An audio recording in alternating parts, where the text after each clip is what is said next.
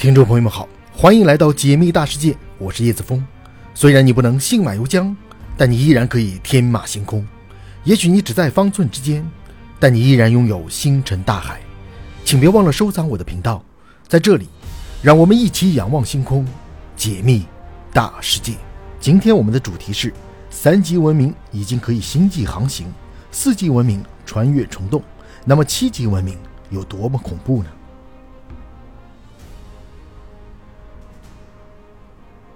有的影迷朋友应该看过一部经典的科幻电影《星际穿越》。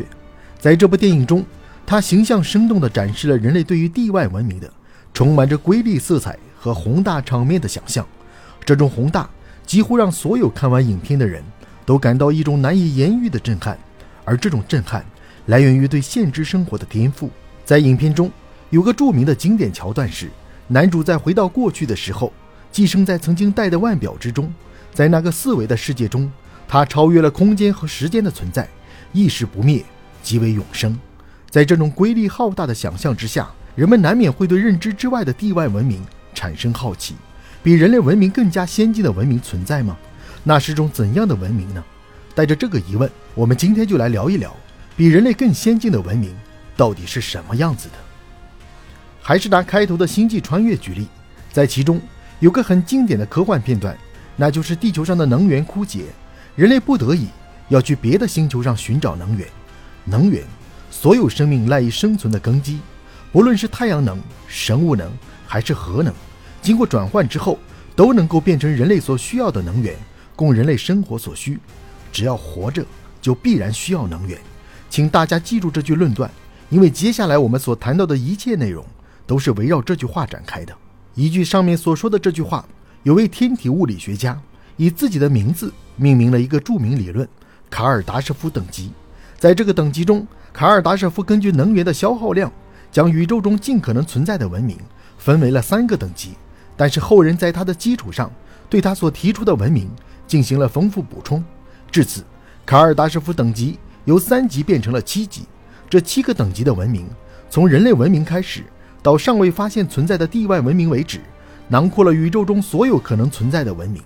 先从零级开始，人类文明发展至今，经历了几千年的农耕文明，再到如今仅发展了几百年的工业文明。可以说，人类的发明史就像是突然开了三倍速度一样，一下子突飞猛进了上千年的时间。不仅社会文明发展的蓬勃多元，科技水平也变得越来越高。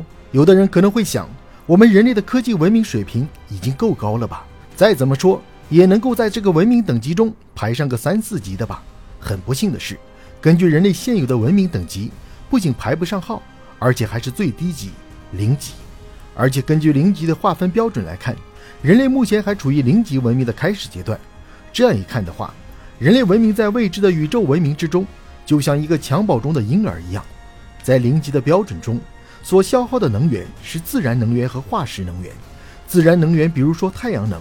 潮汐能、化石能源，比如说石油、天然气等，这些都是目前我们所成熟运用的能源消耗方式。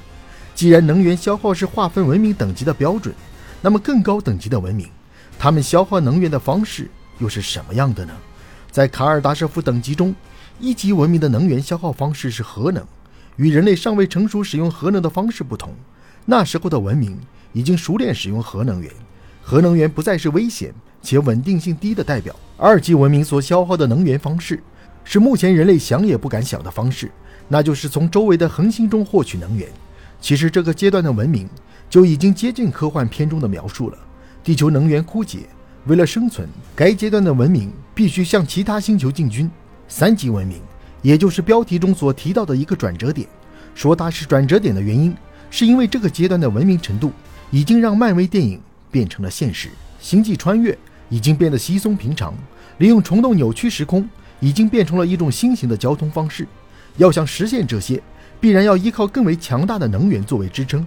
只是简单的从周围的星球中获取能源，已经远远不够。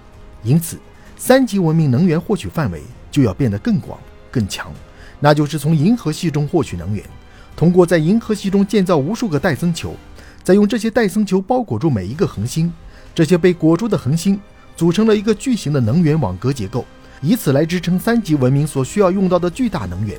虽然人类目前无法涉及如此巨大的能源消耗，但是这也能证明卡尔达舍夫所论述的能源消耗量体现文明等级是正确且具有预见性的。三级文明中的星际穿越让科幻片不再科幻，而在四级文明中，等级的跨越也让能源的消耗变得更加惊人。四级文明也被称为宇宙文明，之所以叫做这个称号，是因为四级文明真正的做到了宇宙中的一切皆为我所用。四级文明所消耗的能量来源是超行星，超行星与行星的区别就在于超行星的不稳定性，而与此相反的是，行星的稳定源。来源于它的动力不足，也就是说，只有能量积攒的太多了，一个星球上无法承载如此巨大的能量时，才会发生一场自我牺牲式的大爆炸。超行星就是这样的存在，它会在生命枯竭时发生爆炸，这种爆炸所产生的巨大能量也被四级文明所收集利用，成为生产生活的主要能量来源。收集爆炸所产生的巨大能量，这种技术水平显然已经超出地球人的认知范围了。究竟是怎么样的技术水平，可以在行星爆炸的时候不选择逃避，反而雄心勃勃地将能源为我所用？以目前人类的科技水平来说，这显然就是科幻片，没点想象力都想象不出来的那种极其卖座的科幻片。但是在四级文明中，这已经融入了日常生活中，变成了记录生活的日常小短片。反正人类文明从零级要想进化变成四级文明的话，恐怕没个上亿年是达不到这种文明等级的。说完了四级文明，我们再来看更高等级文明程度——五级文明。在四级文明以上的文明等级中，由于科技水平的极大发展，能源的需求也变得越来越巨大。星际穿越不仅已经成为了日常生活中的一部分，而且出现了人造黑洞。而在四级文明中，要想实现星际穿越，就必须只能依靠天然存在的黑洞。人造黑洞在当时文明阶段是不成熟的，也几乎无法实现，因为它的实现。需要更为强大的能源作为支撑，那就是连接黑洞的白洞。与吃啥啥不剩的黑洞相比，白洞的存在就像是一个慈善家一样慷慨。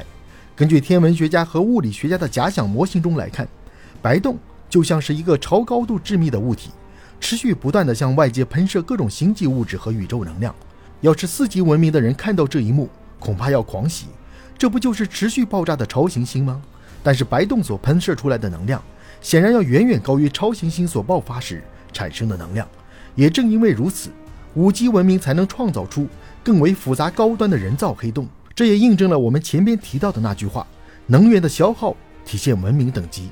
这种能源消耗上的不断递增，也验证了卡尔达舍夫等级这一学说的正确性。文明就是在这种继承中得到不断的发展。六级文明就继承了五级文明的白洞能量，但是在六级文明中。他们更青出于蓝而胜于蓝的一点就是，发现了多重宇宙的存在。是的，有人在遇到离奇的事件时，经常会惊恐地问道：“我是不是遇到平行时空了？”但是这个问题就不会在六级文明中出现，因为多重宇宙是真的在六级文明中存在。一个宇宙中的白洞能源已经体现出巨大的能量了，那要是多个宇宙中的白洞能源加在一起呢？六级文明中所需要的能量来源。就是多重宇宙中的白洞能源，不断的在各个宇宙中穿越，也就实现了由低维向更高维的突破。换句话说，这个时期的文明已经突破了肉身的束缚，意识像水流一样涌动，意识不灭则灵魂永生。这就是七级文明的存在方式，创世神般的存在，让仅处于零级的人类文明去想象七级文明是什么样子，已经变得不可能了。至此，零级到七级的全部介绍完毕。其实，抛弃能源消耗体现文明等级这一指标，也有其他佐证文明等级的标准，例如医疗技术水平。但归根到底，还是没有能源这一项来得更为形象具体。你认为更高等级的文明还可以以什么方式存在呢？请在评论区留下你的观点。